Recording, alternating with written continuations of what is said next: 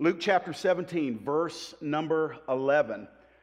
Speaking of Jesus, it says, on the way to Jerusalem, he was passing along between Samaria and Galilee. And as he entered a village, he was met by ten lepers who stood at a distance and lifted up their voices, saying, Jesus, Master, have mercy on us. When he saw them, he said to them, go and show yourselves to the priests. And as they went, they were cleansed. Say, healing. Then one of them, when he saw that he was healed, turned back, praising God with a loud voice. And he fell on his face at Jesus' feet, giving him thanks. Now he was a Samaritan. Then Jesus answered, were not ten cleansed? Where are the nine? Was no one found to return and give praise to God except this foreigner? And he said to him, rise and go your way. Your faith has made you well. Let me tell you that in the Greek, it is better translated, your faith has saved you. This man not only got his leprosy cleansed, he got his soul healed. This man, in his encounter with Jesus, had the fullest encounter he could have possibly had in that moment, coming from the top of his skin and penetrating down in the invisible spirit that was housed within that, that leprosy-racked temple. And now he was whole, completely whole, because of his encounter with Jesus. I want to talk to you about how Jesus encounters outcasts. I don't know if you've ever felt like one. Probably you have. There's likelihood for everybody in the room that there's been a moment, a season, a scenario where you walked in and you said to yourself, I'm not like everybody else in here. When it gets a little more intense and you have to repeatedly go back to that scenario or that people, and you find out that they know I'm not like them, and the deepest meaning of being an outcast means you're shut out. You're not welcomed. You're pushed aside. You're overlooked. You're ignored. It is perhaps one of the traits of lovelessness to disregard a person completely, to ignore them completely, to, in, es in essence, shove them aside because you assign no value to them. It's interesting to me that in the ways of Jesus, when you watch him moving throughout the Gospels, you constantly see him attracted to the outcast. He, he really didn't seem overly comfortable among the elite, among the religious, among those that dotted every I perfectly and crossed every T perfectly and wanted everybody to know it. His harshest words were reserved not for the immoral, not for the social failures, but his harshest words were reserved for the church folk that thought they had it all together. Y'all didn't like that, but there's more to come. You'll have another chance. Jesus went to outcasts like a A trader named Matthew who had sold out his Jewish heritage to be a tax gatherer for the Roman government. Jesus bent down and rescued an outcast who had been caught in the act of adultery, and they were getting ready to stone her while giving the man a free pass somewhere. They were going to stone her, and Jesus went to her and rescued her and dispersed the crowd through his wisdom.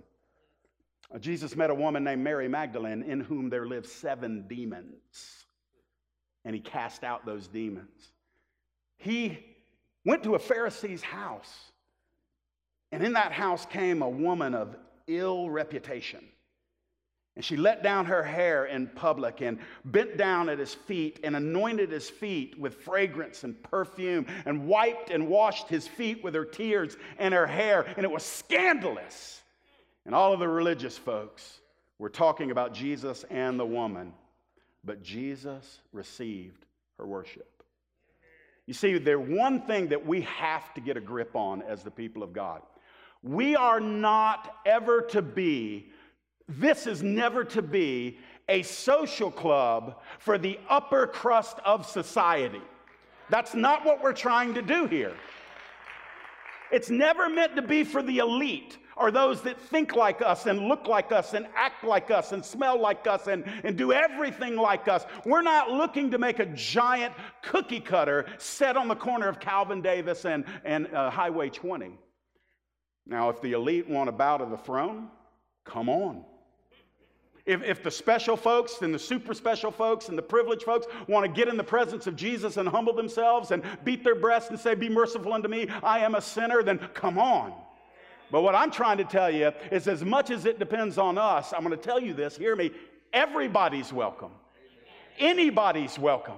And if they want to walk in the front doors of this place, and we know that they're part of this group or this group or this group, societal outcasts, let me tell you, they are welcome to come in here, and we will minister the love and the grace and the truth of Jesus Christ to them. It doesn't mean we're going to agree with everything that might be attached to their life. Jesus didn't do that either. Jesus was known to say, now go and sin no more. So we'll operate in truth, but I'm going to tell you, the truth will always be attached to agape love. This is what the Lord did. This is part of his ways. And on this specific occasion, he met ten outcasts, but he had a really powerful encounter with one of them. So let's look at it. First of all, we see in verses eleven, twelve, and thirteen that the Savior was moving to provide for all outcasts. What is he doing? Jesus is heading up to Jerusalem to enter it for the last time, or at least the last time in his first advent. He is coming to Jerusalem. He's moving along the border between Samaria and Galilee. And so Jesus was on mission. He was on a mission. He always came knowing what the Father had sent him to do. He was coming to live the perfect life, to die a sacrificial, substitutionary death, that he laid down himself on the cross as the sacrificial Lamb of God. His blood would satisfy the righteous demands of the law. In other words, sin comes with a penalty, and that penalty is death. And everybody that has sin must understand, and that's all of us, that somebody has to die for your sin. There are no free passes. Somebody will die for your sin, and there are only two options that you can, you can receive. You can die for your own sin, and you can stay dead forever. Or you can trust in the one who died for your sin on the cross and rose again three days later, later and ever lives now to make intercession for you. But there's only two choices. Either I pay for my sin, or I trust that Jesus paid for my sin. So his mission was to go to Calvary, to go to Jerusalem, to receive the full cup of God's wrath in his own body, so that you and I might never have to drink from that cup. And in the Garden of Gethsemane, he began to sweat great drops of blood. The agony, the weight of becoming sin was upon the Son of God. And you know the story, that they beat him. And they ripped the beard from his face, and they flogged him, and they mocked him, and they laughed at him, and they pushed down a crown of thorns into his holy head, and, and they spit on him. And then they put those timbers on his back, that timber on his back, and forced him to walk up to Golgotha's hill, where they pounded in Roman nails into his wrist and into his feet, and he hung there, and he paid the price. Here he is, moving fully and intentionally towards that horrific moment. He didn't let anything stop him. He had a church to redeem. He had a bride to rescue. He had souls to save. He was on mission. But along the way, verse number twelve, Jesus met some outsiders. And you don't get m- much more outside of things than being a leper in first century Palestine. The Bible says, as he was going into a village, ten men who had leprosy met him. They stood at a distance. Just stop there for a moment. Leprosy is often symbolic in Scripture of sin. Leprosy does in the physical what sin often does in the spiritual. Clearly, it'll kill you. But before it kills you, it ruins you. And you see the effects of leprosy usually as time goes on. It's a little graphic and it's a little grotesque, so I'm not going to give you a... a, a um, the deep description of it, but body parts literally fall off. The skin is horrific to look at. It, there is foul smells involved because of the putrefaction of the upper layer of the epidermis, and then it eats into muscle and tissue, and you can fill in the blanks yourself. But when you saw a leper who was deep into the disease in Jesus's day, you would recoil. As a matter of fact, the Levitical law had some stipulations about those that were lepers. Matter of fact, read Leviticus chapter thirteen. There's an entire chapter dedicated to what does Israel do as a people group when they find a leper in their midst. But here's what the lepers themselves had to do. First of all, the lepers were moved out of their home and moved out of the village. They could not be within the confines where everybody else left. So distance was, was um, necessary. Put them away. Sickness and shame and loss, put them away. On top of that, they had to wear torn clothes so that visibly people could see them coming. There was even some commandments given about letting their hair look ragged and falling down. And then of all things, if they ever were approached by another person who maybe stumbled upon them, they were told to put a hand over their lip. And as they see the person approaching, they were, they were forced to cry out, "I am unclean! I am unclean! I am unclean!" That was their life. These men, ten of them, it was a fellowship of death.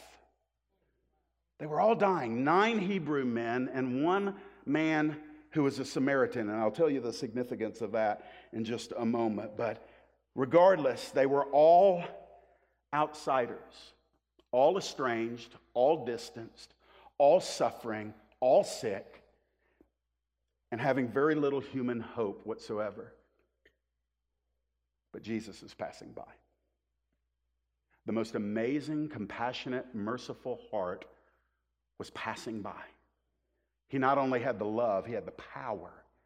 And somehow these men had heard of this rabbi named Jesus, and somehow they knew that he was passing by. So look in verse number thirteen, as Jesus heard their desperate hearts, they are crying out in a loud voice, "Jesus, Master, have mercy on us." It reads very Shakespearean in our English Bible, but I want you to picture the chaos. Ten dying men screaming all at once at the top of their lungs as they watch their only potential hope walking by. They're talking on top of each other. They're screaming on top of each other. They are desperate. There's no way they're going to live. Put yourself in that place where you're at the point of death, and somewhere maybe fifty yards away is your only hope. How would you scream? How would you call out? How would you be able to, to um, communicate your desperation? And there's ten of them. Sometimes, friends, we need to recognize that when God is working, um, it will upset the apple cart. That means where we are used to worshiping God in a, in a certain sway, in a certain move, in a certain groove, in a certain way, when the Lord comes across desperate people, those desperate people don't care about our rules. They don't care about the way we do stuff. All they know is something profound is happening to them. And though they may not see Jesus with a physical eye in that moment, they see one thing. They see the fact that they're dead before a holy God. They see that their sin has caused them to be put out a distance from themselves, and they sense distance from God. And yet they sense also, kind of overriding all of this, this, this hope that the Holy Spirit is birthing in their heart. They don't know what's happening. We do. It's called conviction, but it's also called the drawing. As the Lord is drawing people near to him, and they may cry out and call out. They may weep. They may do whatever manifestation just conveys their desperation. I like the fact that Jesus didn't say, "Hold on, one at a time. One at, simmer down now."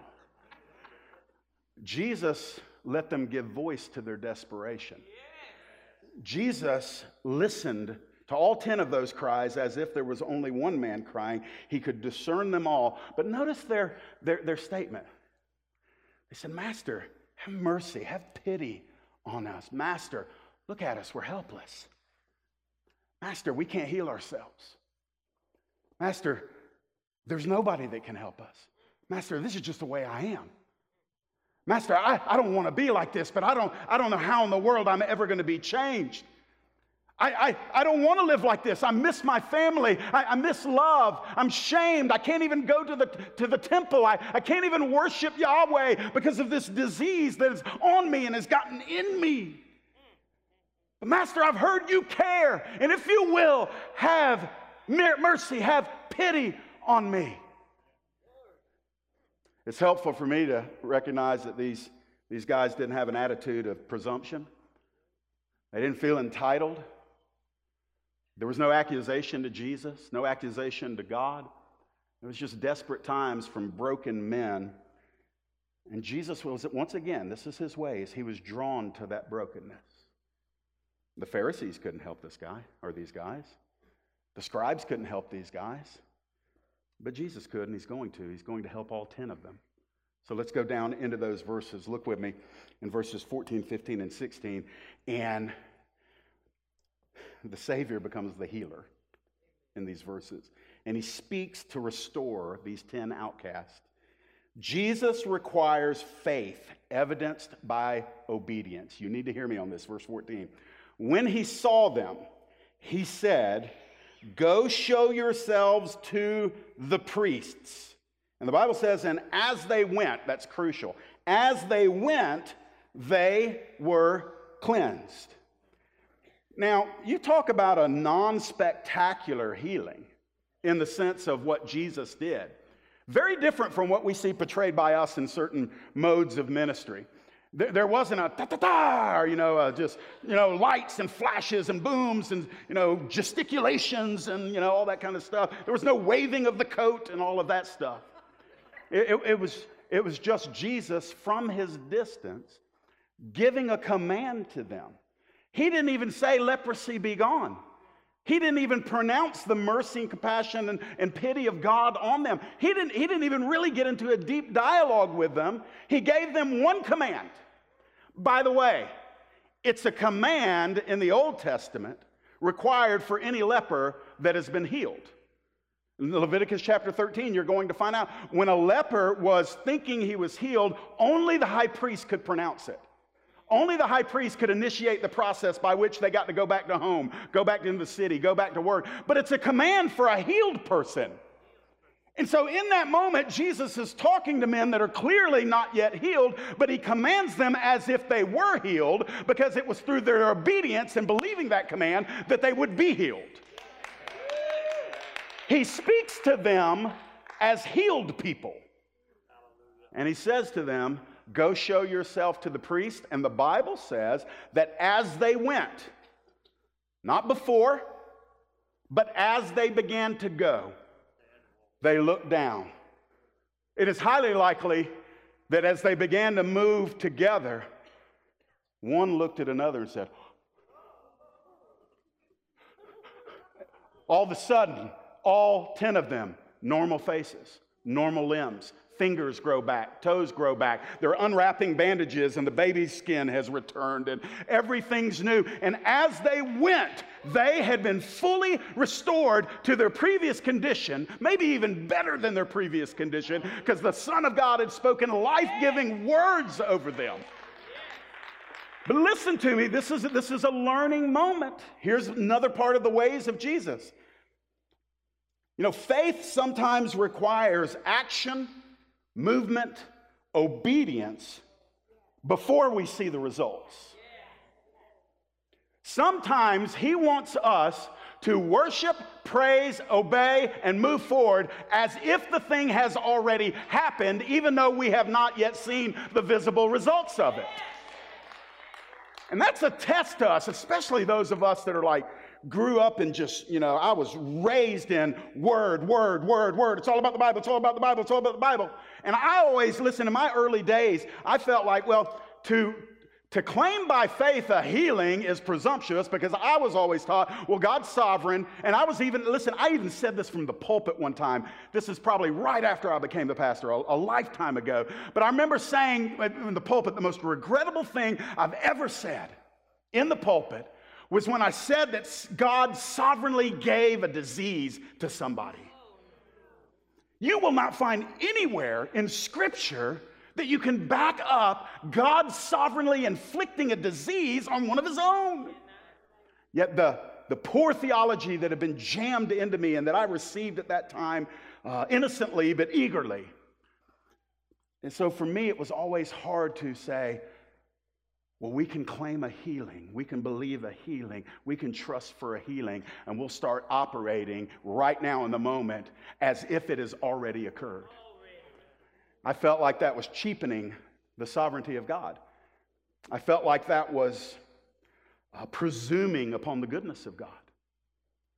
And yet now when I look at this, I realize sometimes faith is doing exactly that. moving forward in confidence in that which has not yet manifested. And I believe that he's calling us to do that. It may be in this very area of physical healing. It's a hard word. But sometimes we just have to start moving into something before it is guaranteed at the beginning. Sometimes it's very much like Abraham. God made massive covenantal promises to Abraham, but this is what God said. He said, now Abraham, in essence, paraphrasing here, go and claim the land that I'll show you. No directions, no instructions, no topography. It is, Abraham, I'm going to give you a land, start going. And it was as Abraham moved through steps of obedience that ultimately God described the land that he would give to him. Here these ten lepers were told, go to the priest. The conversation could have been, well, why? We're not healed yet. But it wasn't. To their credit, the singular command that was given to them was enough. And they believed Jesus, started moving towards the priest, and as they did, they were healed. Um, I'm, I'm going to say this as gently as I can. Uh, the, the only place where you really have faith is the place where you're obeying. If, if you're not obeying, you're playing. If you're not obeying, you're just, you're, you're tap dancing on a stage of religion. We only obey what we really believe, and if we say it with our lips, but we don't obey it with our actions, we don't believe it. And so this is a season, I think, as God tears down strongholds that, and, and listen, we sing about that all the time. Tear down the stronghold. Every stronghold must come down. Every high thing must, da, da, da. And, and we, we sing that stuff, and then God says, how about we make those lyrics about you right now? And he starts tearing down the high things in our heart. And y'all do not want to go with me this morning, do you? And he starts dealing with the strongholds in our lives. He starts tipping sacred cows. I mean, he's not playing around with us. It's not always comfortable. We want to grow deep in discipleship. But sometimes if we really inspect our heart when we're praying, Lord, take me deeper. Lord, I want to know you. We sang this morning, we were talking about seeing him. I want to see your face. And we, we, we say that. But in, in essence, if we, if we examine our, our, our deeper thoughts, we're saying, do all of that, but don't mess with my life. Don't change things. I want to see, I want to become like you, Jesus. But don't mess with my life. You say, Jeff, how do you know that? Because look what happens when he starts messing with our lives. Friends, I, I, I want to grow. I can tell you this. I, I sat there this morning, and I so enjoyed the worship. But I, I, I'm just hearing the Lord saying, Jeff, think about what you're asking me. Think about what you're calling on me to do. Think about what you're saying. Not just this morning. I'm just talking about in this season. You know, we've committed to a trajectory. And it's, it's never going to be, listen to me, it's never going to be as safe and comfortable as it once was when all we were doing was gathering, loving on each other, singing our songs, studying the Bible, and going home and coming back the next week. We're never going back to that. God has not called us for that. And so the only thing I can say is what he's calling unto us, he's going to give life to it as we obey him. Just like these, the life-bearing part of it comes as we move in confidence to the command that he gives. So, look down in verse fifteen, going into verse sixteen. Look at this beautiful part. Jesus witnessed gratitude evidenced by worship. One of them, say just one. One of them, when he saw he was healed, came back, praising God in a loud voice. He threw himself at Jesus' feet and thanked him. This is the guy I want to be. This is the person that you want to be. Those of us that are saved, we're in the South, we use that term saved. Not everybody knows what it means anymore, but those of us that have acknowledged the lordship of Jesus Christ and in a moment of time surrendered ourselves fully to him as Lord. In that moment where you recognize as a sinner, and by the way, we're all, we're all at, when we're born into this world, we're born into sin. And so I'm not being accusatory when I say, when you as a sinner, there was that time in my life where I had to come as an unrepentant, unforgiven sinner. I recognized that I was lost. And when you come to Jesus and you humble yourself and you recognize that He is Lord of all, and you bow and you know you have no hope, and the fear of God hits you in that moment, and you recognize the only thing I can do is confess with my mouth that Jesus Christ is Lord so that the Father will be glorified. And you do that and you release. Salvation is a release. Salvation is you releasing the hardest thing that you will ever release to God. What is it? Total control of your life to Him. Yeah. And that's what salvation is. Salvation, friends, is not merely praying a formalized prayer. Now listen, you can be saved through the sinner's prayer, but not apart from a submitted heart to the Lordship of Jesus Christ. And so I want to be not just the guy who gets my full spiritual healing, my salvation. Ten of them got that. Ten of them got the full physical healing. Ten of them got it. Ten of them obeyed. But only one came back to give thanks.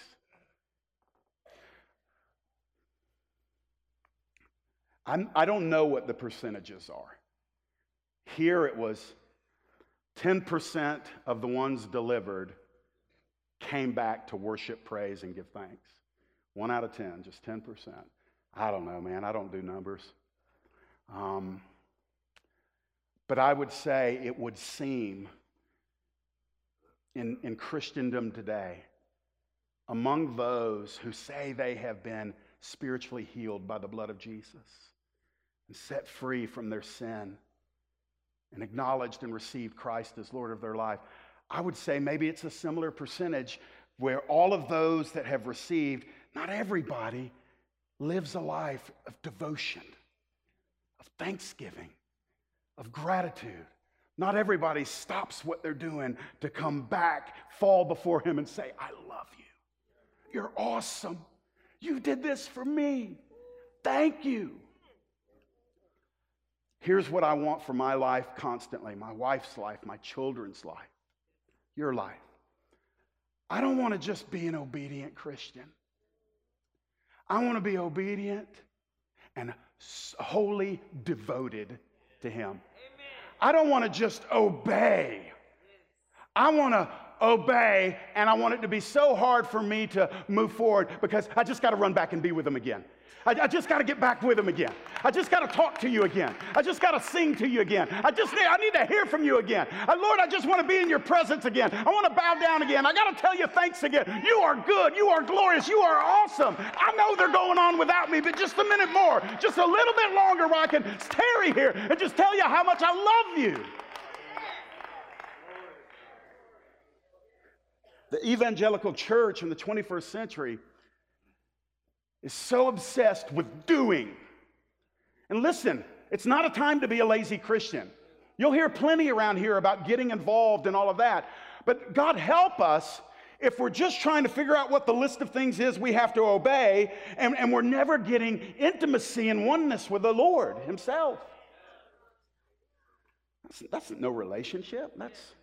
That's an unhealthy fear of breaking the rules. That's not Christianity. So this guy had obedience and devotion. Um, let's, let's be that kind of church. If I can just speak um, strategically for a moment. The merger between Newbridge Church and International House of Prayer Atlanta is not because Jeff and Billy and Dustin and Gabe are just good buddies and wanted to hang out more. That's not it at all. We were already doing all that stuff. The Lord birthed in the hearts of your leaders a need to pair community, Newbridge, with intimacy, I hop Atlanta, so that we would have full, free excellent access to both of those things, where we could serve and we could obey and we could learn and we could grow and we could do life together horizontally. But we also had a place that we could go intentionally and get away from the, the noise of the world and enter into the prayer room on Collins Hill Road any time of day, any day of the week, twenty-four seven, three hundred sixty-five a year, fifty-two weeks a year for twelve plus years. The doors are open, and you, and the, you go in there, and the Lord just says, why don't we just spend some time together? Why don't you let me, child, love on you? And child, when you're ready, just love on back on me. Friends, I, I don't want to exaggerate this, because in one sense, it's not about a place. I hear the little protest, the little nitpicker protest, stand up, well, can't we do that anywhere? Well, are you?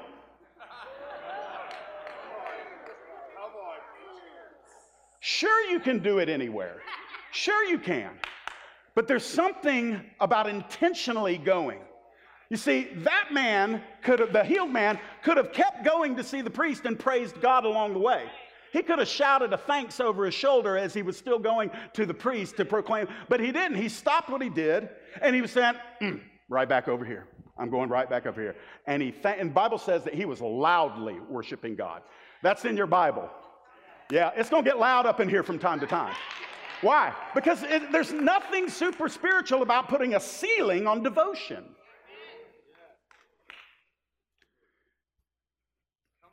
The prayer room was a place where God, He saved my life and ministry there. He saved my soul in nineteen ninety-four, thirty-one hundred Sweetwater Road, apartment one hundred twelve. He saved my soul. I was a drunk. I was addicted to drugs. I was suicidal. I was homicidal. I hated everybody, including, no, I hated nobody more than I hated myself. But He met me there, and He saved me. And then many, many years later, as a Christian, as a pastor, when I had lost my way and my heart was broken, I was disillusioned. I was wrestling through bitterness with other Christians. I had been done wrong and was playing the, I had a big V on my shirt for victim. I felt like a victim. And my world had gotten so suffocating and narrow and small because I was, I was afraid, when was the next round of trouble coming and who would it come from? And so by God's providence, really, I found out about I hop. And I went in there, and over about, I don't know, man, at least six months, I just went in there and sat in the presence of God. Nobody knew me besides Billy.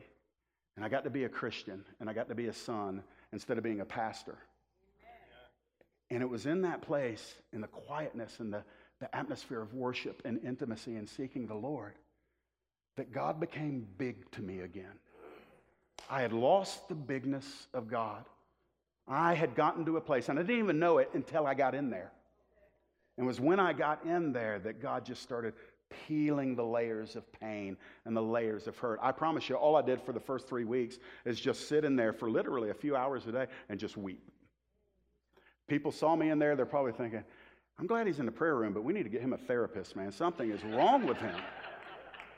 But it was the purging of all the grime in my soul. Where did it happen? It happened in the prayer room. Listen, the, one of the reasons why we're merging is because, friends, the days are coming where you're going to need to be as close to God as you've ever been in your life. And I just challenge you. Sometimes I, I encourage you, but I'm going to challenge you today. If you've never been in the prayer room, get in your car or walk or take a cab, whatever you got to do. Get over there and spend at least an hour there.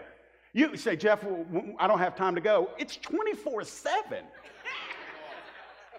You can go whenever you want. And I promise you, those of you that are feeling distanced and detached from God, He's not going to let your pursuit of intimacy go unrewarded. For me and countless others, a lot of that happened over there in the prayer room at I hop Atlanta, and so I challenge you. See what He has for you over there. Verse number sixteen tells us, and Jesus offered grace measured by distance. What do I mean by that? Out of the ten that got healed, the Bible says he was a Samaritan. A Samaritan. Now, if you're new to your Bible or you're unfamiliar with biblical history, um, Samaritans were a race of people that you go back about seven hundred years from that time, from Jesus' day, into Israel's history, and the northern tribe of Israel, they had been attacked. And the Assyrians came down and carried away uh, countless numbers of Hebrews, and they took them up to Babylon, and they, they had them there. In order to repopulate the land, they sent some of their people back into the northern part of Israel. And then they brought people from other lands. And so the northern part of Israel was no longer purely Hebrew. Uh, the Hebrews intermarried with the, the Gentiles. And there became this uh, race of people that were known as the Samaritans. That was the area that it was in, the northern part, Samaria. And so now through seven hundred years, there had developed a prejudice between the pure-blooded Jews and the Samaritans, who they considered to be inferior because their genealogy had Gentiles in it. And so the Samaritans, in response to that, developed their own system of worship. They said, we're only going to believe and obey and, and, and study the first five books of the Bible. We're not going to do the Psalms. We're not going to do the historical books. We're not going to do the prophetic books. We are going to study and believe and live by the law of Moses, and we're not going to worship at Jerusalem. We're going to worship in Mount Gerizim. And so you have this Samaritan who is on the outskirts of both the race and the religion of the ten guys, the, the other nine guys that he was doing the leper life with. And so the nine Hebrews are motoring towards the temple, but it's a Samaritan. Guys, you, in this setting, you couldn't get more outcast than that. He was a leper, and he was a Samaritan. He's the least likely guy to be falling down at the feet of the Hebrew Messiah. And he did. This is what I love about Jesus. It's not all that I love about Jesus, but this is some of what I love about Jesus. Jesus is not intimidated by how fringe you've lived. He's not intimidated how mingled your history might be with that of a pagan world. He's not looking to find out if you had all of your theological T's crossed and your I's dotted because you had the religious upbringing. He's not going to send you away because you worshiped wrong your whole life, like the, the, the Samaritans did at Mount Gerizim, and they got rid of half their Bible. Jesus is so intentionally loving that nobody will enter into eternity and say that it wasn't fair what they got. He moves towards the broken. He moves towards the hungry. A broken and contrite heart he will never despise. And this guy, a Samaritan, was so overwhelmed with what the Lord had done that he circled back. Go down into verses seventeen, eighteen, and nineteen. And let's just hear what the Lord says, and we'll wrap up. So the king stops. Remember, he's motoring towards Jerusalem. He's soon to give his life for the sins of the world. But he stops to welcome the former outcast. And I use the word former on purpose because the guy is now welcomed in. He's now brought in. Listen to Jesus' reasonable question. And it's reasonable. I think we need to hear this today. If there's a sticking point, here it is. Jesus asked, "Were not all ten cleansed? Where are the other nine?" Come on, let's just be big boys and big girls here. Jesus said, "Didn't I heal everybody? Why is only one going off and shouting loudly to God? Why, why did only one come back to get near me?" I think it's a, I don't think it is, it's a valid question. It, it may even be something we shouldn't presume to know the answer to. But why is it that if you've got ten Christians in the Bible Belt, it seems like nine of them will obey their favorite five commandments and call that Christianity, but they don't want to get near to the one that saved them? I mean, if we've all experienced the same cleansing of our soul, there's no degrees of eternal life. You either have it or you don't. And if we, maybe it's just that we don't recognize what we've got. Maybe nine don't recognize what, what they got. But our names are written in the Lamb's Book of Life. We stand justified before a holy God. He defends us from the accuser and the enemy who tries to steal, kill, and destroy. According to Zephaniah three seventeen, there are times where God himself dances around us and sings over us, loudly rejoicing over us, his children. Now, if that doesn't encourage you, your encourager got broke. I mean, that's just, that's the Lord's heart towards us. He said he would shepherd us. He said he would um, teach us and guide us, heal us, lead us. And he, he says, no matter what, no matter what's going on on the outside, he, he just constantly affirming through the Holy Spirit, I love you, child, I love you, child, I love you, child, I love you, child, I love you, child. He said in Psalm forty-six ten, if your mother and your father forsake you, no, twenty-seven ten, if your mother and your father forsake you, I will take you in.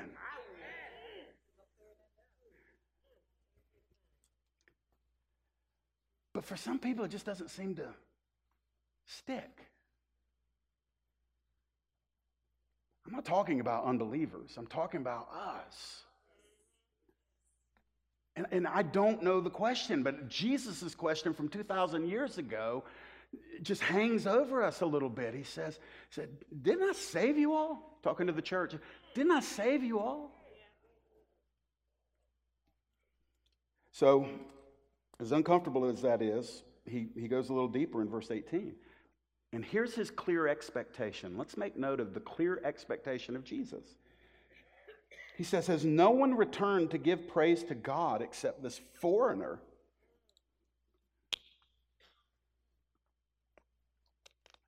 Jesus says, the guy who's got the messed up Bible, the guy whose worship is all jacked up, doesn't know what he's doing, the guy who's covered head to toe with leprosy, he's the guy that came running. He's the guy that came back. There's something, and, and, and let me give you this word. Jesus said it in, in a different part of the Gospels. He said, the one to whom much is forgiven, the same, same loves much. It's a, it's a kingdom formula. Watch this. That the one to whom much is forgiven, the same loves much. To whom the one to whom little is forgiven, the same loves only a little. But here's the thing, you can say, well, man, that leaves me out. That really stinks. No, no, no, no. Let me tell you what the key is. You just need to become acquainted with how much you've actually been forgiven. If you see yourself as the little sinner, that's a sin in itself. You see, the key is not, oh man, I wish I had led a reprobate life. I wish I had Jeff's testimony of drugs, alcohol, and misery and homicide. Man, then I could love Jesus a lot. No, no, no, no, friends. It's, it's not about how many sins I committed. The way you find out how much you've been forgiven is what we've been talking about the whole time. Get in the intimate presence with him. Get in the presence of holiness. Get in the presence of, of God Almighty and his glorious love and his grace and his mercy. If you'll spend time in his presence, you will, and it's amazing. You'll become acquainted with how much you've been forgiven, yet you won't feel condemned. You won't feel accused. You'll feel relieved, and you'll feel grateful. Grateful. Grateful. This guy was just operating in gratitude. And Jesus is like, where's the other guys? Where are the other nine? Well, what I love about the Lord is he didn't sulk. He didn't ruin the moment for the one that did come in gratitude. He didn't look at him and say, yeah, I was all ready to celebrate, but your other nine friends bugged out, so just go about your business. He made it all about the guy. Behold his singular delight. Then he said to this guy, rise and go. You're free, son. Rise and go. Your faith has made you well. It's the Greek word sozo. It's the word that means saved. It's our salvation word. This guy not only got healed, but in his submission and bowing before Jesus. And there was obviously some unseen, undefined reading of his heart by the omniscient Son of God. Jesus looks at this man and declares that he has saving faith, and he tells the man, your faith has saved you.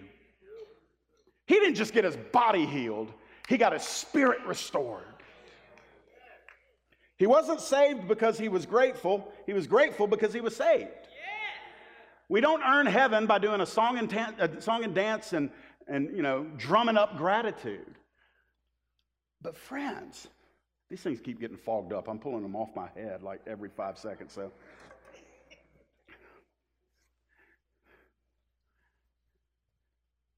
I, I want us. I just feel like we're on the edge. Let me speak prophetically to this church. We are on the edge. Some of us have already crossed over. I feel like it's Moses leading the people across the Red Sea. Some of them had reached the other side, while some of them hadn't yet got in, and some of them were in the middle. But I'm telling you what God has done. Some of us are already entered, the, have already entered the promised land of God's destiny for this church. And some of y'all are kind of in the middle. You're like, I'm still walking this thing out. I don't know yet. And some of you are, are, are just on the back end, and you're like, I don't know, man, those waves could come down. It could be trouble. I don't know if I want to be a part of this. I, and, but the point is, is that God's destiny for us as an assembly is on the other side. Egypt's gone. Egypt was yesterday. That's not where we're going. But we're right on the edge of this. But here, here's, here's what I want to say. I don't know that the Lord's going to entrust it to us. If he happens to look down and he sees only ten percent of us, circling back to fall at his feet and say, we love you. Yahweh, you are faithful, you are true, you are holy. Lord Jesus, you are worthy. I give my all. I release my all. I surrender afresh. I think this is our season to offload some unprofitable cargo out of our lives, to press in, to, to, to, to let go. You know, Lot's wife missed full destination because she wanted to look back one last time at what was. Everything we've got is ahead of us. I give God thanks and praise and glory for, for everything that has led me spiritually, ministerially, pastorally, personally, up to this point. I praise him for it. Not all of it was easy. Not all of it was pleasant. But I thank him for it. I thank him for my Baptist upbringing that taught me to love the Word of God and the ninety-nine percent of Baptist theology that I still agree with to this day.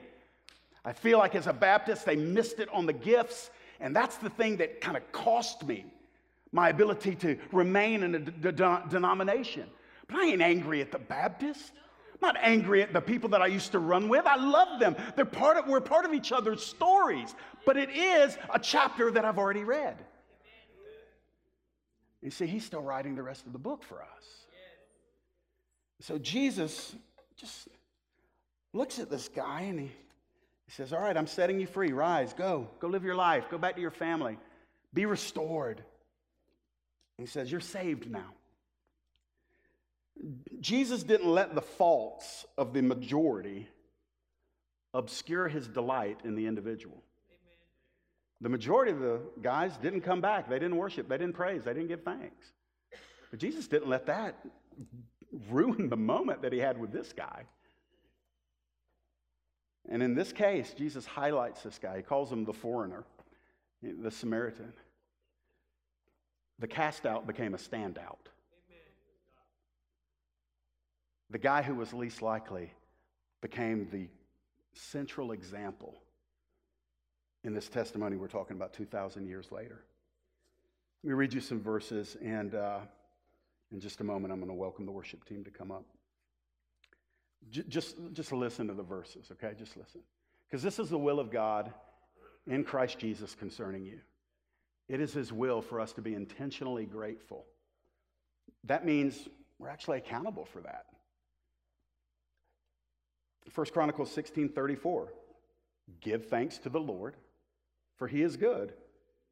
His love endures forever. That's repeated in the Psalms. Colossians chapter three, verses fifteen, sixteen, and seventeen. Let the peace of Christ rule in your hearts together, to which indeed you together were called into one body, and be thankful. Let the word of Christ dwell in you richly, teaching and admonishing one another in all wisdom, singing psalms and hymns and spiritual songs, with thanks, thankfulness in your hearts to God. And whatever you do in word or deed, do everything in the name of the Lord Jesus, giving thanks to God the Father through him. Philippians four six, don't be anxious about anything, but in everything by prayer and uh, supplication, with thanksgiving, with thanksgiving, with thanksgiving, let your requests be made known unto God. Psalm verse thirty, uh, Psalm thirty, verse twelve. The psalmist, right in the middle of that psalm, says, my, that my glory may sing your praise and never be silent. O Lord, my God, I will give thanks to you forever. Yeah. Isaiah twelve four, give thanks to the Lord. Call upon his name. Make known his deeds among the peoples. Proclaim his name to be exalted. Hebrews twelve twenty-eight and twenty-nine, therefore, since we have received a kingdom which cannot be shaken, let us be thankful, by which we may offer to God an acceptable service with reverence and awe. Ephesians five twenty. By the way, Ephesians uh, five twenty, the part I'm about to read is, is given in the context of being spirit-filled. What is it? First thing, giving thanks always for everything to God the Father. We talk a lot, hey, are you spirit-filled? Hey, you, you spirit-filled? Little code word. A spirit-filled church. Well, not if they're not thankful. It's not about tongues. Everybody wants to run to tongues. Tongues aren't even mentioned in that passage. But being thankful is mentioned first. Singing, worshiping, and being thankful. That's a sign of a spirit-filled person. That doesn't make your top ten list of characteristics among churches like ours about what it means to be spirit-filled. But it makes God's. So as, as I close, worship team, y'all can come and uh, get ready. I just wrote down seven ways that I, I feel like as a congregation that we can display consistently our gratitude to God. And, and y'all just, just hear me on this. I, I'm committed in these areas, and I'm asking you to. Number one, we see in Scripture that thankful people worship God in prayer and song. That, that's just part of the Christian life. I don't sing all that well. Every now and then I'll have a moment, but most of the time my singing's not real good. And I live with two singers, and Landon could sing if he, if he wanted to. But the, the reality is, is I don't have the greatest voice in the world. But I'm not going to let that keep me from singing. Me and Jesus and maybe some angels in my truck every now and then, there is a worship service going on there, and I am singing. Amen. Why? Because I'm, I'm thankful, man. Let's be a singing congregation. Worship team, when, when, let me preach to y'all for a second. When y'all are getting everything ready that you get ready for us every Sunday, come after it knowing that you're facilitating and leading a massive component of what God the Father wants for these people out here to be able to express their gratitude for him. So come at this, not as just a band, and they don't. I'm, I'm literally preaching to the choir, but they, they, they need to... to recognize so that they'll be in, in, uh, um, elevated in uh, importance placed on what they do. They're helping us give thanks. Amen. By the way, show up every time we gather here pre-thanking. That means you've been thanking them on Monday, and Tuesday, and Wednesday, and Thursday, Friday, and Saturday, and then Sunday, it's like... boom. Hey... y'all don't write me emails about this. It's just an illustration. When you take a champagne bottle and you shake it up, you don't just put it back in there. What do you do? You pop the cork. Some of you need your cork popped. Amen? You need your cork popped. You got all this stuff in you, but you just your, your, your dignity has kept you corked. Ah, man, I'm going to blog on this. This is a thought. It's just kept you corked. You need the omnipotent thumb of God just to plop that thing off, and you'll come out of that thing, ooh, you'll just, and you'll just worship him. You think he's going to get mad at you? You think he's going to be upset because you lost your ever-loving mind in a moment? Paul said that. Paul said, sometimes I pray without my own understanding. Sometimes I worship without my own understanding. So there ought, thank you, brother. There ought to be times. There ought to be times where it just explodes. Another way that we'll display our gratitude to God is living holy lives. Yeah, that doesn't generate the champagne popping illustration, does it? Listen, if we're thankful, we, we're just going to want to stay as close to Him as we can. He's the source of our joy. He's the source of our peace. He's just our life. And the closer you get to Him, you're not even going to be thinking about sin. If I give you a long list of things, don't go out and this week and do these things, you know what's going to happen? The command not to do it is going to generate something in your flesh that goes out and motivates you to do it. But if we can stir each other up to get close to Him and intimate to Him and stay grateful to Him, those things that have tripped you up, they're not going to trip you up anymore. There's a shift that happens in a grateful heart. Grateful hearts, listen, all of us, let's give our finances to further His cause. Let's do that. If we're grateful, we give. Listen, I love all of you, but there, there's no barter system in the kingdom. All of us are called to give. You say, well, Jeff, I serve. Well, we're called to serve too. We serve and we give. And folks, generosity is the definition. You know you're a thankful Christian when you're writing checks or you're making tax deposits and you're doing these things for the glory of God. And when the Lord gets your wallet, there's very little else that He doesn't have in your life. Amen.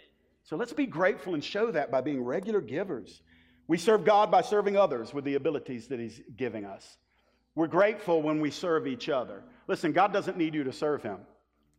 Matter of fact, in essence, in the strictest sense, nobody serves God. Why? Because He has no unmet needs. But God has said, you serve me by serving each other. And if we're grateful to Him, we'll serve each other. We'll gather together for worship. I only got two more. We'll gather together for worship if we're grateful.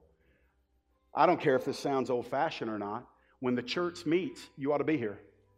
Not because it's a rule, but because we're coming to celebrate and express gratitude. And there's five hundred different things all of us could be doing.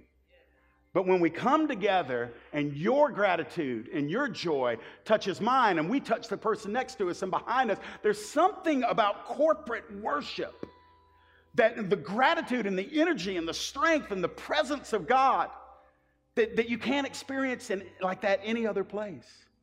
And then ultimately, because we're grateful, we're going to tell others about Him.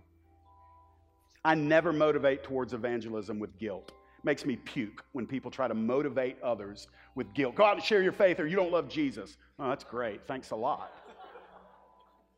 Listen, we talk about what we love. So again, we get closer. The closer you get to Him, the more you're going to love Him. And the more you love Him, the more there's going to be a flow because you're grateful for Him.